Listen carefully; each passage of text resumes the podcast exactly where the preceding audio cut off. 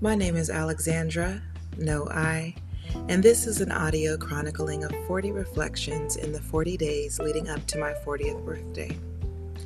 While I am speaking from my own perspective, I invite you to join me in reflecting, implore you to share with friends who may also benefit from this type of reflection, and simply extend the offering of an opportunity to be your best and most authentic self. Episodes in this 40 and 40 series will typically be less than 15 minutes and end with a question for you to ask of yourself. Please subscribe and return to join me in this journey as we build momentum along the way. Here we go.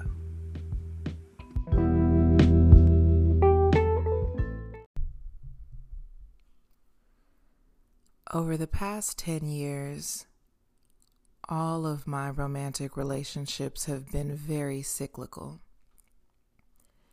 In some cases, that meant that while we would be together within the context of the relationship, there was a lot of back and forth, hot, cold, on and off. Other times, the entire relationship dynamic would be on and off. A month on, a month off, a month on, three months off. People who came back after a year.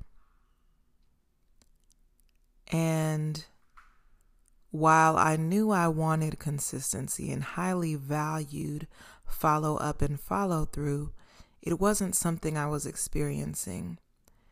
And as much as you hate to think you can get used to treatment that you don't want,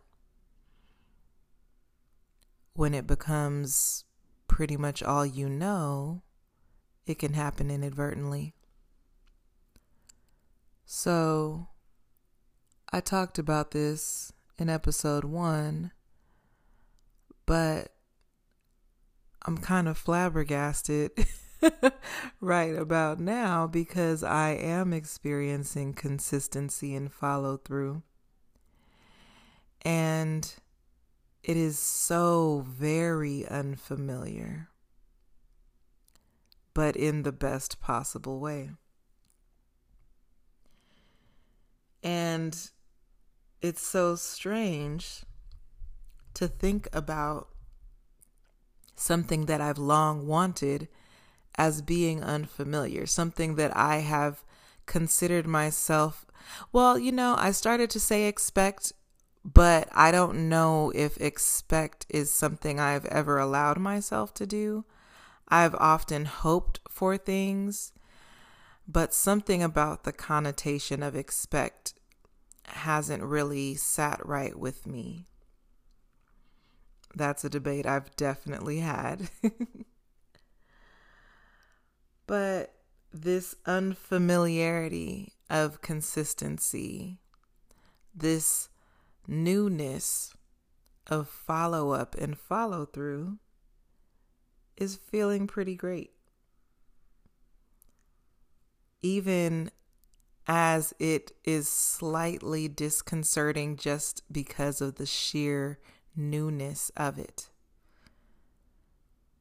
So, continuing with the theme of looking at a new connection.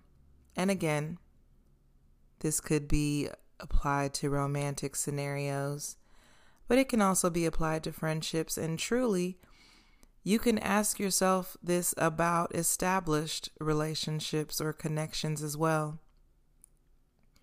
What dynamics about this connection are new or unfamiliar? Do they feel good? Why or how?